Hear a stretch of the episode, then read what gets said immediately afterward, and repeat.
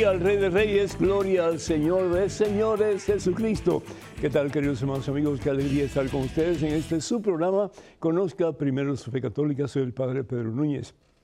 Pues aquí tengo una rosa que supuestamente era amarilla, pero está medio, medio roja. Y es el color que a Madre Angélica le fascinaba, el amarillo y la rosa sobre todo. Y aquí tengo pues un pastelito, ¿sí? También con merengue amarillo, que es el color preferido de nuestra queridísima Madre Angélica, que en estos días pasados y todavía, y falta mucho todavía por celebrar, cumpliendo sus 100 años de vida en este mundo. Pero sabemos que ella está cumpliendo pues una eternidad en la gloria de Dios en el cielo, una mujer muy especial. Me gustaría hablar un poquito sobre ella eh, después de esta oración. Así que vamos a comenzar mm, dándole gracias a Dios por ella, por ustedes, dando gracias a Dios por estos medios de comunicación que nos hacen posible llegar a ustedes con la palabra de Dios. Y pedimos al Señor que sigamos creciendo, que sigamos llevando a muchas personas a una relación más íntima con Jesús a través de su palabra que sana, que libera, que restaura, que salva. Gracias por todas sus mm, pues, peticiones de oración y sobre todo gracias también por sus preguntas que ustedes son los que hacen posible este programa. Comenzamos pues en el nombre del Padre, del Hijo y del Espíritu Santo. Amén. Oremos hermanos. Padre amantísimo, Padre bueno, Padre misericordioso. Yo te alabo, yo te bendigo, yo te glorifico, te doy gracias, oh Dios. Porque tú nos has escogido, nos has elegido a cada uno de nosotros para llevar tu presencia, Señor. Para llevar tu presencia a este mundo tan necesitado de ti.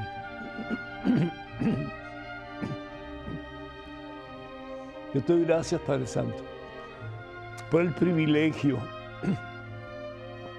de poder ser portadores de tu Evangelio. ¿Y qué es el Evangelio? Pues es la buena nueva. ¿Qué buena nueva? Que tú nos amas. que nos amas sin condiciones. Que nos amas desde siempre y nos amarás para siempre. No importa si estamos cerca de ti nosotros o lejos de ti. Una madre nunca se olvida de su hijo, por muy distante de ella que esté. Y si el amor de una madre no tiene límites, ¿cuánto más tu amor, Señor? Tú que eres el amor perfecto. Tú que eres el amor que lo sobrepasa todo, que lo da todo, sin esperar nada a cambio, como condición. Pero sin embargo nos amas tanto, Señor, que buscas la manera una y otra vez de que nos acerquemos a ti de que nos dejemos llenar de ti, Señor. De que podamos decir como San Pablo, ya no soy yo quien vivo, es Cristo Jesús quien vive en mí. Padre Santo, Padre Amantísimo, si Madre Angélica pudo hacer la diferencia en sus años de vida aquí en este mundo, Señor, danos la gracia que le diste a ella para que nosotros también, tu hermano, tu hermana y yo también, podamos hacer la diferencia en la vida de tantas personas que constantemente estamos alcanzando con palabras, con nuestra presencia y aún en la distancia a través de los medios de comunicación que tú presentas en nuestras manos, Señor. Que tomemos la decisión, mi Dios, de poner en práctica ese primer sacramento que es el sacramento del bautismo. Que estamos llamados, oh Dios, que estemos conscientes de nuestro llamado por ti, mi Dios, a ser profetas, profetas de las naciones, a imitación de Jesús, el profeta por excelencia. ¿Y que es un profeta? Uno que habla en nombre de Dios. Y Jesús es el profeta por excelencia porque Jesús es la palabra de Dios vivo. Y nosotros, al ser incorporados en el cuerpo místico de Cristo Jesús, a través de nuestro bautismo, estamos también llamados a proclamar las maravillas de ese que nos ha sacado de las tinieblas, de la oscuridad del pecado y nos ha llevado su luz admirable, que es el mismo Jesús. Gracias, Padre. por habernos elegido a cada uno de nosotros a ser imitadores de Jesús. Gracias, Padre, porque estamos llamados a ser extensiones vivas de Cristo Jesús, a ser sus manos, a ser sus piernas, a ser su mente, a ser su corazón. Gracias, Padre, porque nos ha tocado un tiempo difícil en la historia de la humanidad. Pero gracias, Padre, porque no estamos solos, porque tú estás con nosotros y nos animas con la fuerza y el poder de tu Espíritu Santo. Espíritu Santo que es amor puro entre tu papá y Jesucristo. Amor que puede llenar nuestros corazones de tal manera que al igual que Madre Angélica podamos buscar las formas, las maneras de que más y más personas te conozcan, de que más y más personas te amen, de que más y más personas dejen el camino del mundo sin ti para comenzar de verdad a caminar en el camino de la vida, en el camino de la victoria, en el camino de la esperanza, en el camino de la salvación, que es Jesús tu Hijo, nuestro Señor. Abre nuestras mentes, Señor, nuestros corazones, para que pudiendo utilizar a plenitud la gracia del bautismo y los demás sacramentos, también su gracia, que es al fin y al cabo el poder tuyo en nosotros, la fuerza que nos motiva a desear ser como Jesús que más y más nosotros podamos llevar a muchas almas a los pies de Cristo y un día poder decir ante tu trono de gloria, Señor, misión cumplida, mi Dios, no perdí a ninguno de los que tú me diste. Obra el milagro, Señor. Ayúdanos, Señor, a través de la gracia recibida comenzando con el bautismo, a ser más y más como Jesús, profeta para las naciones hombres y mujeres que estemos dispuestos a proclamar la buena nueva de salvación, de que tú nos amas al extremo y de que contigo hay esperanza, hay vida nueva y hay victoria. A ti, Padre Santo, en Cristo Jesús, gloria, honra y honor por los siglos de los siglos. Amén, Señor. Amén. Bendito seas mi Dios. Damos gracias a Dios, hermanos y hermanas, por tantos de ustedes que nos escriben a través eh, particularmente de Facebook y de los otros medios de comunicación que tenemos que vamos estar mencionándonos un momentito. Gracias por sus peticiones de oración, gracias por sus preguntas, gracias por sus comentarios. De nuevo, como dije anteriormente, ustedes son los que hacen posible este programa. Damos gracias a Dios por Luz de Miami, Florida, que pide oración, por Auxiliadora, por Camilo, Armando, Alina, Laura, Santiago, Sandra, Daniel y Stanley. Que Dios los bendiga a todos en abundancia en este día por siempre. Mark Williams pide por todas las familias del mundo. Gracias, Mark. Que Dios te bendiga a ti también, a tu familia. Ana de New York, New York pide oración por Eli, a Kenia, María Altagracia, Constancia, María de Jesús, por ella y sus hijos Allen y también Joselito. Muchas bendiciones para todos y cada uno de ustedes. Cuenten con estas oraciones. Y Juan Manuel de Guatemala, da gracias a Dios por, este servidor, por eh, estas palabras que al fin y al cabo vienen de lo profundo del corazón, vienen del mismo Jesús. Y lo dice que lo escucha por primera vez vía Facebook. Qué bueno y bienvenido. Que Dios te bendiga, hermano. Y ojalá que ah, ustedes también ayuden a otras personas a conocer de este programa, a conocer de este ministerio de WTN, Radio Católica Mundial, para que más y más personas puedan recibir una palabra de bendición. Dios tiene una palabra de bendición para cada uno de nosotros en cada programa que compartimos. También pedimos por Alma de Miami, Florida, que pide oración también por ah, Christopher, por eh, David, por Tom y por ella misma. Muchas bendiciones para todos y cada uno de ustedes. Y Cristóbal de El Salvador saluda y manda bendiciones al Padre. Pues muchísimas gracias, Cristóbal, que Dios te bendiga para ti y para tu familia. Un abrazo y bendiciones copiosas. Maribel de, Texas pide oración por ella y también por su hija Adriana. Muchas bendiciones para ustedes hoy siempre. Y también pedimos por todos aquellos que solicitan oración a través de nuestras redes sociales, las cuales son las siguientes. Y recordamos que los únicos medios oficiales de este servidor son los siguientes. Tenemos eh, Facebook, por favor vayan a facebook.com diagonal Pedro Núñez y hagan cualquier pregunta ustedes quieran hacer, cualquier comentario. Las vamos a recibir y vamos a, responder a estas preguntas. Nos da un poquito de tiempo porque a veces son muchas preguntas, pero ahí vamos. Pasito tum tum, pero ahí vamos. Sí. Estamos también en Twitter, en Instagram y YouTube. Para comunicarse con nosotros, por favor, vayan a Padre Pedro Núñez, Padre Pedro Núñez.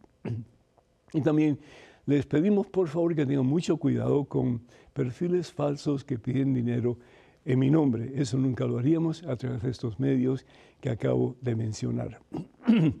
y qué interesante porque, si bien es cierto que estamos celebrando los 100 años de vida de Madre Angélica, una mujer, yo diría que fuera de este mundo, en el sentido de que ella no tenía, ella no tenía vergüenza para hacer ridículo, no tenía, para las cosas de Dios, no tenía ninguna vergüenza para hablar de Dios para decir, bueno, pues esto es lo que yo siento dentro de mí que Dios quiere que hagamos y en el nombre del Señor lo vamos a hacer. Pero madre, mire que no hay dinero, madre, mire que no tenemos los medios necesarios, madre, mire que, bueno, pues Dios proveerá. ¿sí? A mí todavía me viene en mente la vez que eh, estamos haciendo un garaje, pequeño garaje aquí en los predios de lo que el entonces era el principio de WTN cuando no había todavía nada de televisión, nada de radio. Y de pronto Angélica viene y dice, paren, paren, alto, alto, alto. Dios quiere que esto no sea un garaje. Ah, no, ¿y, qué va a ser? Pues esto va a ser un estudio de televisión. ¿Cómo? Sí, va a ser un estudio de televisión. Por cierto, eh, hicimos un programa, eh, mi gran amigo Pepe Alonso y este servidor, y se va a presentar, si no me equivoco, hoy o mañana en este, en este canal. Así que eh, estén al tanto porque creo que está bastante interesante en lo que compartimos, nuestras experiencias de Madre Angélica, etc. La palabra de Dios en el Evangelio según San Marcos, en el capítulo 16, versículo 15, nos habla de que el Señor le dice a sus discípulos antes de él ascender al cielo. Se reúne con sus discípulos más cercanos, es decir, los apóstoles. Ya Judas definitivamente lo había traicionado y Judas fue a ahorcarse. Qué triste, ¿no?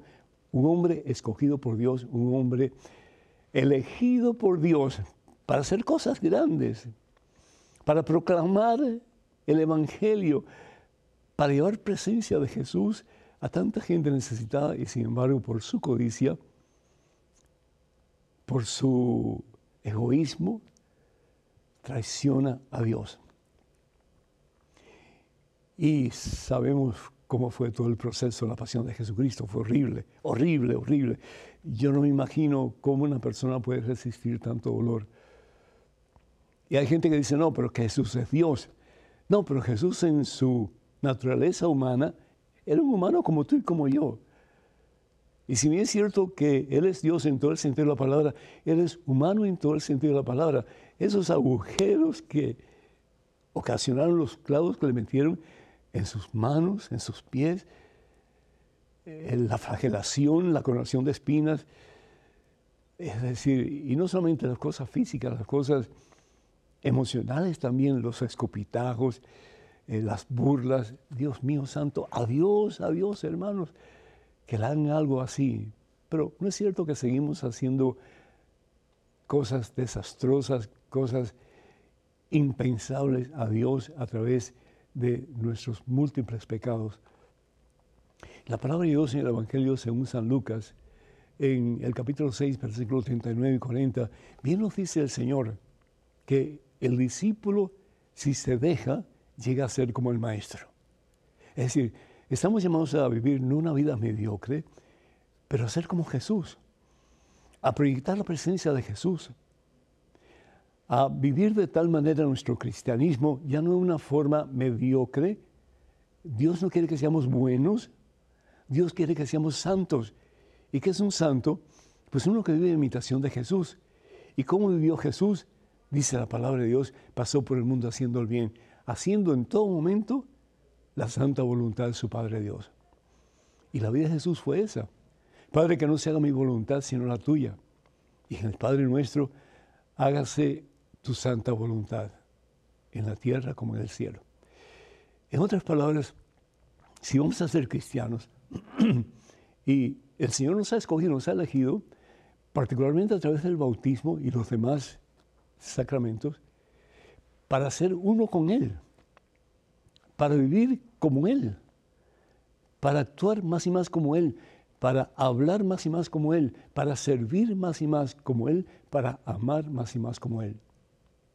Imagínense ustedes, solamente católicos en el mundo son más de un billón, con B larga, un billón de católicos en el mundo. Si cada uno de nosotros de, de verdad comenzara a vivir nuestra fe como se debe, si cada uno de nosotros en vez de vivir mundanamente, a veces con Dios, a veces con el demonio, tomar la decisión el día de hoy de vivir a lo Cristo, de ser más y más imágenes y reflejos de su presencia en este mundo que se está perdiendo, hermanos.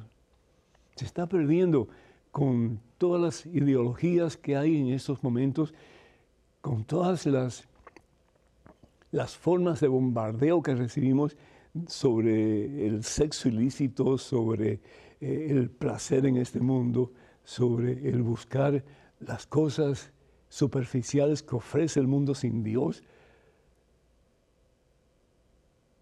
¿Y qué hacemos nosotros? Tenemos dos opciones. O cruzar los brazos y decir, no se puede hacer nada. O decir como Madre Angélica, con Dios voy a hacer el ridículo.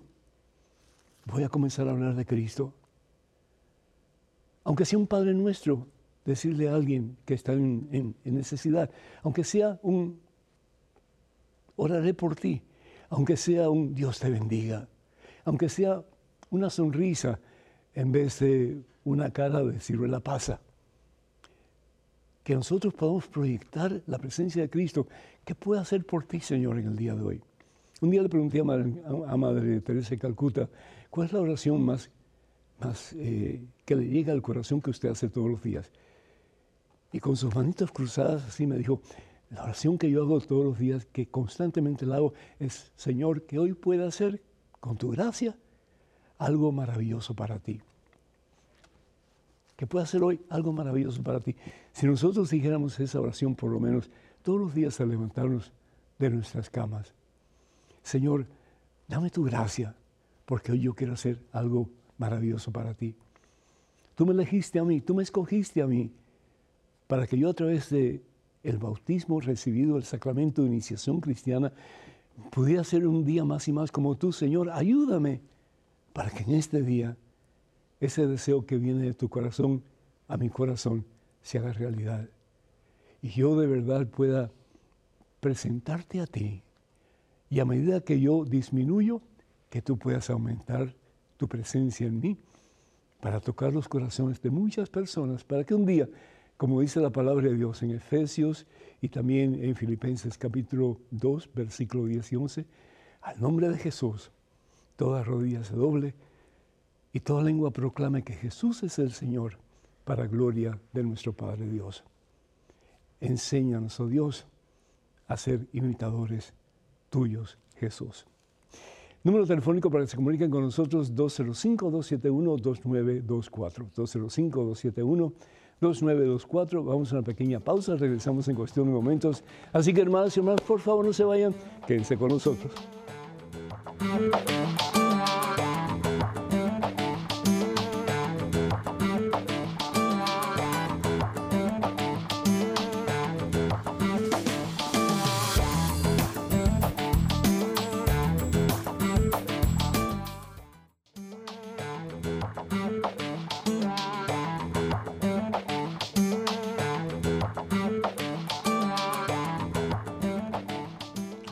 Gloria al Rey de Reyes, gloria al Señor de Señores Jesucristo. Provee este, este merengue y está deliciosísimo, hermanos. Sí, el color amarillo que es el, era el color favorito de Madre Angélica y pues una, una rosa que también para ella era una flor muy especial. Damos gracias a Dios por su vida, damos gracias a Dios porque realmente ella nos enseñó que a través de los sacramentos, comenzando con el primero que es el bautismo, podemos nosotros, si tenemos nosotros la gracia, para vivir en imitación de Jesús. Y proclamar el reino, proclamar que Él está vivo, que Él es el Señor. Tenemos en estos momentos un correo electrónico con una pregunta. Adelante, por favor. Hola, Padre. Soy Eduardo de Buenos Aires, Argentina. ¿Qué diferencia hay entre debilidad personal y pecado? Muchas gracias y bendiciones. Muchísimas gracias. Eh, pues muy fácil, Eduardo. yo puedo tener una debilidad hacia el dulce. No debo comer dulce si soy diabético. Y el médico me ha dicho que si como dulce me puedo morir. Esa es mi debilidad. Ahora, yo tengo una opción, el comerme el dulce o no comerme el dulce, así con todos los pecados. Yo puedo tener una debilidad hacia, por ejemplo, el chisme, y puedo decir, ay, me encanta el chisme, pero si yo sé que es pecado, que estoy lastimando la reputación de otra persona, yo puedo decir, pues no voy a cometer ese pecado. Aunque tengo esa debilidad, no voy a mm, dejarme llevar por mis instintos pecaminosos y tomar la decisión de pecar. ¿Por qué? Porque cuando yo peco, aunque yo piense que Dios no me va a escuchar, que Dios no me va a hacer eh, pues nada que, eh, que me haga eh, sentir como que estoy siendo castigado, primero que todo quiero que quede muy claro que Dios no castiga, nosotros somos los que nos castigamos a nosotros mismos cuando hacemos algo que está indebido, que está en contra de la voluntad de Dios. ¿Por qué? Porque la voluntad de Dios es amor. Y cuando nosotros nos apartamos de la voluntad de Dios y le damos la espalda a Dios, pues entonces la consecuencia, no es que Dios la quiera, Dios no lo quiere, pero la consecuencia siempre es, de alguna forma, la muerte. La muerte puede ser física, la muerte puede ser espiritual, apartarme de Dios, que es la vida. En fin, la palabra de Dios en Gálatas, en el en el capítulo, mm, vamos a ir al capítulo 6, capítulo 6 de Gálatas, nos habla de que nosotros tenemos delante de nosotros dos posibilidades, ¿sí? Y dice aquí la palabra de Dios que debemos de tener en cuenta que no podemos engañar a Dios. Dice así lo siguiente eh, San Pablo. Gálatas capítulo 6, versículo 7 en adelante. No se engañe, nadie se burla de Dios al final cada uno cosechará lo que ha sembrado. Y la pregunta que nos tenemos que hacer es, ¿qué estoy yo, qué estoy yo cosechando? Pero cosechando porque ¿qué es lo que yo he sembrado? Si yo, por ejemplo, me siento lejos de Dios, es porque no he tenido el suficiente mm, tiempo para estar en oración con Dios o porque no he hecho la voluntad de Dios. Dice, el que siembra en su carne, de la carne cosechará corrupción. El que siembra en el Espíritu cosechará del Espíritu la vida eterna. Qué hermoso, ¿no es cierto? Es decir, la opción es nuestra, pero si nosotros nos dejamos llevar por nuestras debilidades, cualquiera que esas sean, y sobre todo debilidades que nos llevan al pecado, pues entonces la consecuencia será que vamos a tener problemas bien serios. El que siembra del Espíritu cosechará del Espíritu, pero el que siembra de la carne cosechará corrupción. Algo que pensar. En este momento es un correo electrónico. Una pregunta adelante, por favor. Hermano en Cristo, quiero que usted me diga cuál fue la oración de Jeremías. Entiendo que perdió la voz y Dios se la devolvió. Isabel. Muchísimas gracias, Isabel. Que Dios te bendiga. Pues Vamos a ver qué es lo que dice la palabra de Dios acerca de Jeremías. Dicen, o hay gente que dice que Jeremías era el profeta que lloraba. Tal vez, sí, por la situación del pueblo judío en aquel entonces, eh, que iba tras los ídolos, es decir, dioses falsos, en esa área de, de Mesopotamia, donde estaba Babilonia, etcétera pues había un montón de, diferentes dioses, eh, de dioses. Ellos tenían muchísimos dioses y todos eran dioses falsos, por supuesto. Pero de esos dioses falsos hacían imágenes y adoraban esas imágenes. Y el problema es que el pueblo judío, pues, en alguna forma, mm, influenciado por este tipo de espiritualidad, se estaba yendo mm, con, este, con este pensar y que resulta como, como, como la paga de, su falta de, fidelidad a Dios, pues se convierten en prisioneros de imperios, sobre todo el imperio persa y también pues, el imperio babilónico. Y nos dice la palabra de Dios que Jeremías dice, dejen que lloren nuestros ojos al ver cómo el pueblo se está destruyendo a consecuencia de su pecado. Dejen que lloren nuestros ojos y que derramen llanto nuestros párpados. Sí, si bien es cierto que eh, Jeremías era un joven que lloraba por su pueblo, porque no lo quería ver en esas condiciones, sin embargo, él oraba por su pueblo. Fíjense qué bonito este pasaje de Jeremías en el capítulo 12, eh, versículo 1 y después el versículo 3. Dice la palabra de Dios. Jeremías le está hablando a Dios. Jeremías le hablaba a Dios así como, casi como Moisés le hablaba a Dios, ¿verdad? En una forma muy, muy, muy personal, muy amena. Dice, Yahvé, tú tienes siempre la razón. Cuando yo hablo contigo y sin embargo hay un, hay un asunto que quiero discutir. ¿Por qué tienen suerte los malos y son felices los traidores? Es que él veía también. Se veía la destrucción del pueblo de Israel, del pueblo hebreo. Pues también él veía como los que venían en contra de ellos, pues tal parecía como que Dios lo estaba favoreciendo, porque podían conquistar a los hebreos. Y continúa diciendo, en cambio, a mí me conoces, Yahvé, me has visto y has comprobado que mi corazón está contigo. Llévatelos como ovejas al matadero, y eso está muy mal, ¿sí? Llévatelos como ovejas al matadero y señálalos para el día de la matanza. Vamos a vengarnos de esta gente, ¿sí? Vamos a hacer que ellos sufran eh, por los pecados cometidos contra tu pueblo. Y eso no es de Dios. Él ora y él pide al Señor clemencia. Y, la, pregunta es, ¿por qué los buenos sufren y los malos no sufren? Y muchos teólogos hoy día dicen que, si bien es cierto que hay, pues, gente, todos vamos a sufrir, y todos sufrimos, ¿verdad? Pero que hay gente que parece que no sufren, esta vez porque Dios permite que ellos tengan en esta vida cosas que ellos quieren tener para su propio placer, para su propio bienestar, pero va a ser un tiempo muy limitado, porque el resto van a estar lejos de la presencia de Dios y van a estar lejos para toda la eternidad. Entonces, mucho mejor ser bueno, mucho mejor caminar de la mano del Señor que no caminar de espaldas al Señor, porque al fin y al cabo todo pecado tiene su consecuencia. Y la consecuencia no la provee Dios, sino que la proveemos nuestro propio ego, nuestro propio deseo de, hacer las cosas a nuestra manera, pero todo tiene un precio.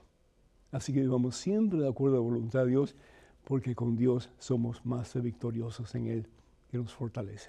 Tenemos en estos momentos un correo electrónico. Adelante con la pregunta. Estimado Padre Pedro Núñez, si es posible, quisiera que me ayudara, ayudara a aclarar un par de dudas. Las sectas protestantes que predican tanto de creer en el Señor para salvarse, ¿será que el Señor los escucha? También, cuando hablan de milagros que el Señor les concede, ¿será cierto que es el Señor en realidad quien les escucha y les concede esos milagros si sabemos que distorsionan el Evangelio? Agradezco su atención y ayuda. Andrés Vega, Costa Rica. Andrés, muchísimas gracias. Pues eh, Dios escucha toda oración. Esa es eh, la principal respuesta. Dios escucha toda oración. Aún de una persona que está en pecado serio, pecado grave, en pecado mortal, Dios escucha la oración.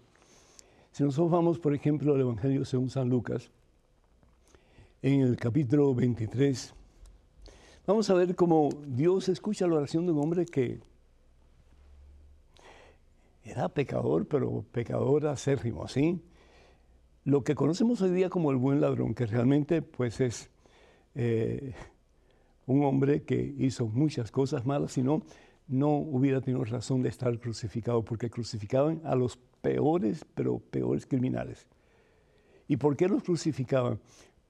Porque era un concepto persa es decir, cuando una persona levantada en una cruz, pues no pisaba el suelo.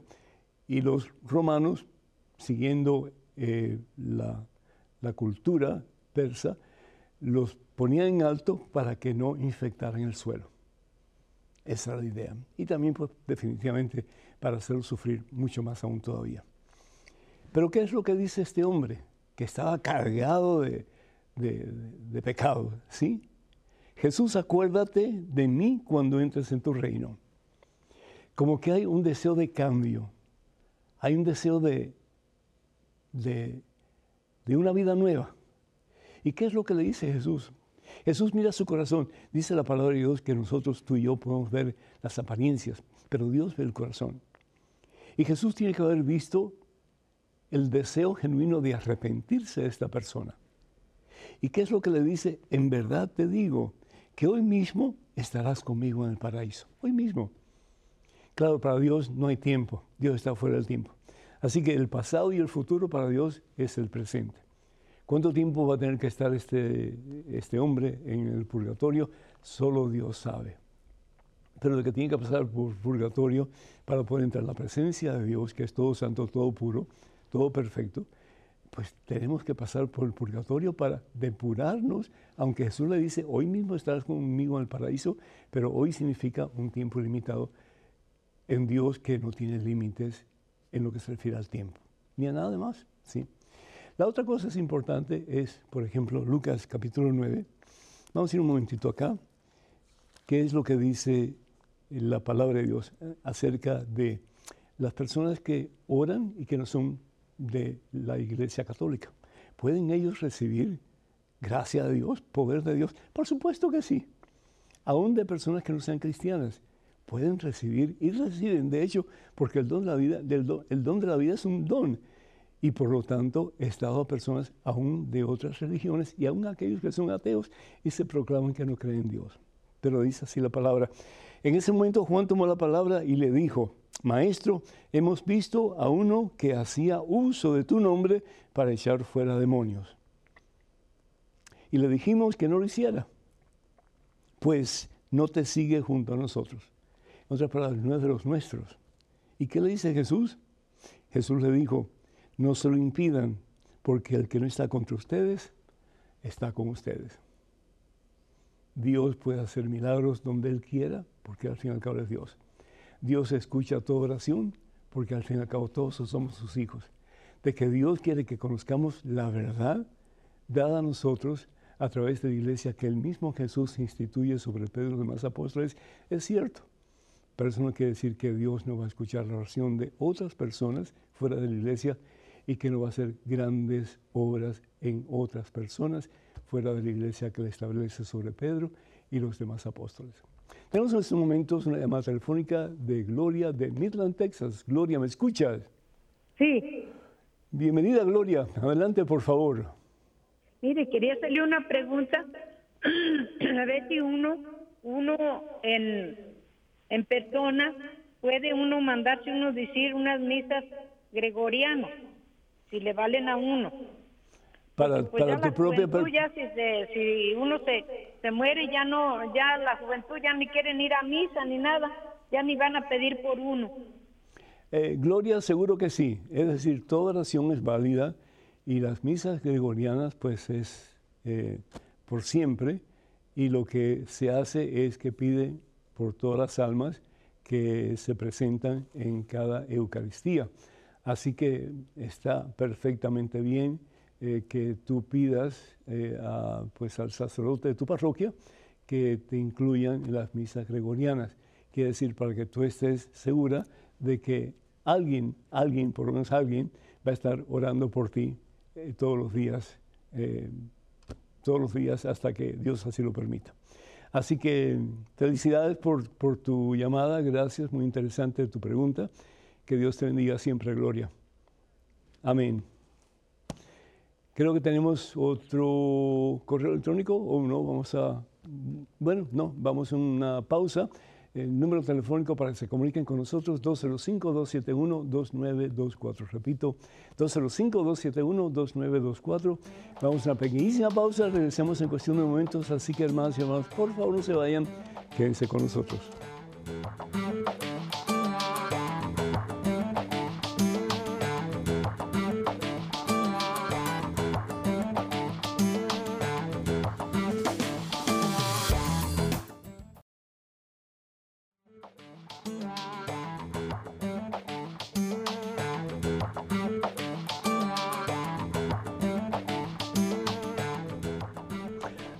Glorificado, exaltado sea el nombre que está por encima de todo otro nombre, el nombre de Jesús, nuestro Señor y Salvador. En estos momentos tenemos un correo electrónico, hermanas y hermanos, con una pregunta. Adelante, por favor.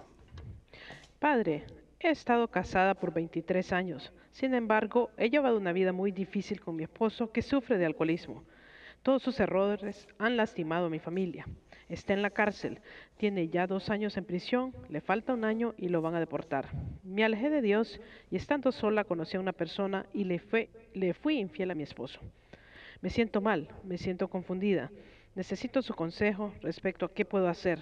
No estoy segura de de amar a mi esposo y estoy enamorada de esta nueva persona. Si lo deportan, él está pidiendo que me vaya con él y mis hijos más pequeños. Muchas gracias. Anónima. Anónima, no sigas cometiendo errores, mi hija. Mi sugerencia para ti y para todas las personas que están en una situación parecida a la tuya, eh, no, no, no, no te acerques mucho a este hombre ya. ¿Por qué? Porque ya tú sientes algo por esa persona y más aún tuviste relaciones sexuales con esa persona. Tus hijos están bien dañados ya con la relación que tú tuviste o que has tenido con tu esposo. Yo no sé si ustedes están casados por la iglesia o solamente por lo civil, pero tus hijos han estado dañados y siguen siendo dañados. ¿Por qué? Porque el ejemplo que están recibiendo particularmente de su padre no es el mejor. No lo sigas dañando. ¿Qué hacer? Primero que todo, yo trataría de que tus hijos reciban todo el amor que tú le puedes dar, sin ser alcahueta. Es decir, sin permitirle cosas que tú sabes no están de acuerdo con la voluntad de Dios. Pero sí dejarles saber lo mucho que les amas, decírselo, eh, ser detallista con ellos en lo que tú puedas y hablarles bien de su padre. Pues si bien es cierto que su papá cometió graves errores, también es un hijo de Dios y tiene el derecho de que su autoestima sea un poco más elevada. ¿Qué hacer? Ya que eh, tu esposo en un año va a ser deportado.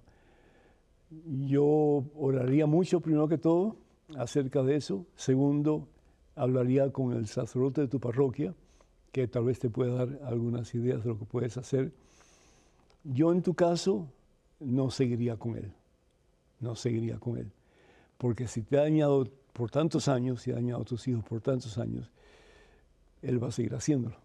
Y sobre todo después de tener esta experiencia en la cárcel que usualmente no ayuda a la persona a rehabilitarse, por el contrario, hace que la persona pues tenga más resentimientos, tenga más enojo, más violencia, etc. ¿sí? Y que la vaya a descargar en ti otra vez y que la vaya a descargar en tus hijos, sobre todo los más pequeños. No hagas eso habla con tu sacerdote y yo creo que lo, sensato sería que ya no tengas más relación con él. Y si es necesario que hagas una separación legal en que él no puede acercarse ni a ti ni a tus hijos tampoco. ¿Por qué? Porque los está destruyendo con su forma de ser. En relación a ese señor, pues si él realmente te ama, él va a saber esperar. Si Él no te ama, si lo está haciendo simplemente para Él sacar provecho de esta situación tuya, déjalo ir, porque no es la persona que Dios tiene para ti. Cuando tú realmente estés en los caminos del Señor y permitas que el Señor te guíe, que puedas discernir lo que el Señor quiere para ti, entonces formaliza esa relación. Si tienes que hacer un proceso de anulamiento, hazlo. Y que, pues, si es que Dios quiere una persona para ti, para tus hijos, ya Él te la hará eh, mostrar. Pero en el momento no cometas ese mismo error que cometiste anteriormente por ti y por tus hijos. Lucha por una eh, estabilidad en la vida de ustedes y también pues un acercamiento a Dios que es supremamente importante. Tenemos en estos momentos un correo electrónico. Una pregunta, adelante, por favor. Eh, padre Pedro, ¿Podría usted explicar por qué el catecismo no menciona las hermanas y los hermanos de Jesús? Según el Evangelio de Mateo dice, ¿no es este el hijo del carpintero? ¿No se llama su madre María y sus hermanos Santiago, José, Simón y Judas? ¿Y sus hermanas no están todas entre nosotros? ¿No es este el carpintero, el hijo de María, el hermano de Santiago, de José, de Judas y de Simón? Y sus hermanas no están aquí entre nosotros, eso según Marcos 6.3. ¿Podría usted explicar por qué los hermanos y hermanas de Cristo, hijos e hijas de María, no fueron mencionados en el catecismo? Me gusta mucho su programa. Usted conoce bien muchos versículos de la Santa Biblia. Samuel. Samuel, Dios te bendice. Muchísimas gracias por tu pregunta y me doy cuenta que estás versado en el conocimiento de la Santa Biblia. Vamos a ir al, pasaje que tú, que tú mencionaste, Evangelio según San Marcos, capítulo 6. ¿Qué es lo que dice la palabra de Dios aquí? Dice lo siguiente. Eh, él estaba en Nazaret, ¿sí? Nazaret era pues su lugar donde él creció, etcétera y la gente lo conocía. Nazaret era un caserío de unas 35, 40 casas, cuando más. Quiere decir que todo el mundo era pariente de todo el mundo, básicamente, y todo el mundo conocía a todo el mundo, básicamente. Y cuando Jesús, eh, cuando le preguntan a Jesús, ¿de dónde te viene todo esto, todo este conocimiento que tú tienes, todo, toda esta enseñanza que nos está dando? Eh, ¿Qué pensar de la sabiduría que has recibido con esos milagros que salen de tus manos? la gente estaba como que, no, no podía creer. ¿Cómo el hijo del carpintero puede hablar de esta manera? ¿Cómo, cómo el hijo de María puede, pues, puede hacer milagros como está haciendo? Y le, dicen, ¿no es este el hermano de Simón, de José, de Judas y Simón? ¡Ja! Y aquí viene el problema. ¿No es este el hermano de? Pues vamos a seguir. ¿Y sus hermanas no están aquí entre nosotros? se escandalizaban y no reconocían. Qué pena cuando el ser humano cierra su entendimiento y su corazón a la presencia de Dios que nos quiere transformar y quiere que veamos la verdad. Pero sin embargo estamos tan eh, ofuscados en nuestros propios pensamientos y poca sabiduría, estamos tan metidos en ellos que rechazamos la verdad que al fin y al cabo es Jesucristo. Fíjense, dice la palabra de Dios que ellos estaban hablando de los hermanos de Jesús y de las hermanas de Jesús. Pero en ningún momento se habla de que estos hermanos de Jesús y estas hermanas de Jesús son hijos de María. En ninguna parte. Es decir, si, si María realmente hubiera tenido hijos e hijas, la Biblia lo hubiera mencionado. Como por ejemplo, menciona eh, en muchos otros pasajes por ejemplo, Abraham. Abraham tenía un sobrino y dice la palabra de Dios en el versículo 8, capítulo 13. Así pues, Abraham le dijo a Lot, mira, es mejor que no haya peleas entre nosotros ni entre los pastores tuyos, ya que somos hermanos. Es decir, en, el idioma hebreo en aquel entonces no había palabra para decir, eh, para decir sobrinos, para decir tíos, para decir primos, se decían hermanos. Entonces, cuando aquí se habla de los hermanos de Jesús, está hablando de los parientes de Jesús. Pero en ninguna parte dice que estos hombres y estas mujeres eran hijos de María. Es una cosa que tú has puesto ahí que no está en la Biblia. Sí, no son hijos de María, son hermanos de Jesús y son hermanas de Jesús. Vamos, por ejemplo, a otro pasaje. Aquí eh, en el caso de Leván, que es pariente de, Abraham, de Jacob, perdón, perdón, de, sí, de Abraham, dice la palabra de Dios que entonces Labán le dijo, ¿acaso porque eres hermano mío, y no eran hermanos, eran parientes, vas a trabajar por mí de balde? Dime cuál debe ser tu salario. Entonces ellos hablan mucho de de hermanos, pero refiriéndose a parientes, en este caso lo mismo. María no tuvo ni hijos ni tuvo hijas tampoco. Si vamos nosotros al Evangelio según San Mateo en el capítulo 16, versículo 18, vamos a ver cómo la palabra de Dios habla de Pedro y dice que lo siguiente, dice, eh, Jesucristo, tú eres el Hijo de Dios que ha de venir a este mundo, ¿verdad? Eso es lo que dice Pedro acerca de Jesús. Feliz eres, Simón Barjona. Simón Barjona, ¿verdad? El apellido era Bar significa hijo de Jonás, que significa paloma. Eres hijo de paloma, ese es el, el, el, nombre de la, de la, persona. Igual que Bartimeo, hijo de Timeo. Entonces se le da el apellido, pero diciendo que es el hijo de fulano de tal, es la hija de fulano de tal. En ningún momento aquí, cuando tú estás hablando de los hermanos de Jesús o las hermanas de Jesús, en ningún momento la Santa Biblia dice que eran hijos de María. Por lo tanto, se consideran hermanos porque son parientes de Jesús y eso es todo. Yo no sé por qué se le echa tanta, o se le trata de echar tanta basura a María Santísima. Bueno, yo sí creo que sí sé. En Génesis capítulo 3, versículo 15, la promesa, la profecía de que habrá enemistad entre María y la serpiente que la serpiente tratará de abalanzarse contra María, pero ella le pisará su talón. Ella y por supuesto su descendencia. ¿Y quién es su descendencia? Jesucristo, el Hijo de María. Tenemos un correo electrónico, una pregunta, adelante por favor. Padre Pedro, necesito de su ayuda. ¿Me puede dar una pequeña catequesis sobre qué es el discernimiento? Catalina Belkis. Muchísimas gracias, Catalina, que Dios te bendiga. Pues si nosotros vamos al libro de Génesis, el capítulo 3, versículos 4 y 5, vemos un mal discernimiento, una mala decisión. ¿Y cuál es la mala decisión? Es la siguiente. En relación a Eva, ¿qué fue lo que hizo? Dice, tomó el fruto prohibido y se lo comió. ¿Por qué? Porque la serpiente le decía, que si ella comía de ese fruto, se le iban a abrir los ojos y sería como Dios. Eso es un discernimiento muy pobre. Hay dos tipos de discernimiento. El discernimiento de espíritus, como en este caso, ella no se dio cuenta de que Satanás estaba disfrazado y por lo tanto quería pues destruirla y al fin y al cabo lo consiguió. ¿Cómo?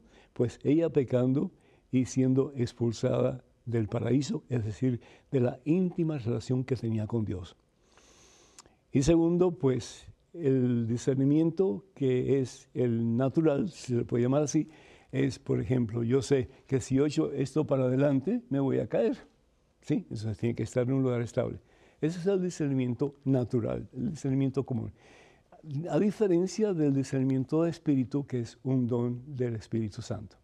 Y es, por ejemplo, saber discernir entre algo que es bueno, que me beneficia, que me ayuda a acercarme a Dios, y algo que es malo y que me aparta de Dios, como en el caso de, de Eva, que a través de su pobre discernimiento, pues ella pecó y se apartó de Dios. Eso es todo lo que tengo que decir acerca de esta pregunta. Yo no sé si habrá otra pregunta que podemos hacer, así que tenemos otra pregunta. Adelante, por favor.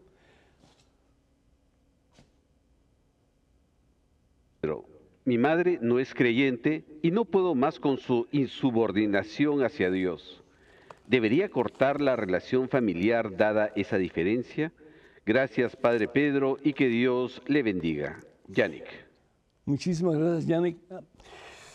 ¿Te imaginas tú si Dios hiciera lo mismo con nosotros? Cada vez que nos apartamos de Dios, cada vez que damos la espalda a Dios, si también ella, Dios cortara, así como que raja tabla, eh, nuestra posibilidad de enmendarnos en algún momento, en alguna ocasión y regresar al Señor. La palabra de Dios en Romanos capítulo 3, versículo 23 dice, mm, no hay distinción de personas, pues todos hemos pecado y todos nos hemos apartado de la gracia de Dios. Yani, ¿cuándo fue la última vez que tú pecaste, mi hija? ¿Cuándo fue la última vez que tú te apartaste de Dios? Pues es lo que está pasando con tu mamá. ¿Cuántas veces tienes que perdonar a tu mami? ¿Siete veces? No, Pedro, setenta veces siete. Es decir, orar por ella, dar tú el mejor ejemplo de vida cristiana posible y tratar de ayudarla a ella, no con palabras necesariamente, pero con tu estilo de vida cristiano, de que ella se dé cuenta de que el único camino que da paz, el único camino que da vida plena, el único camino que nos lleva al cielo es Jesucristo el quien dice, yo soy el camino, la verdad y la vida. Evangelio según San Juan, capítulo 14, versículo 6. Así que paciencia, mi hija, mucha paciencia. Voy a estar orando para que el Señor te dé esa paciencia y para que tú puedas tener mucha, mucha paciencia con tu mami y un día a través de tu ejemplo de vida cristiana llevarla a los mismos pies de Cristo Jesús. Bendito sea Dios. Pues tenemos uh, eh, los siguientes anuncios. Eh, los libros de Madre Angélica, muchos de ellos están ya disponibles en el catálogo religioso de EWTN en español y también los libros de este servidor. Para ordenar cualquiera de este material o para más información, por favor, comuníquense al número telefónico 205, 205 es el, el área, 795-5814, 205-795-5814. También les pedimos que nos escriban a la siguiente dirección con sus preguntas, comentarios, etcétera. Es ewtn.com, perdón, ewtn, eh, a padrepedro.com y también les invitamos para que sigan orando por este ministerio y cuando puedan pues envíen sus donativos para que podamos seguir llevando al mundo la santa palabra de Dios. Que el Señor los bendiga abundancia este día por siempre los colmos de santa paz en el nombre del Padre, del Hijo del Espíritu Santo. Amén. Que pasen un día muy feliz y hasta la próxima. Dios mediante.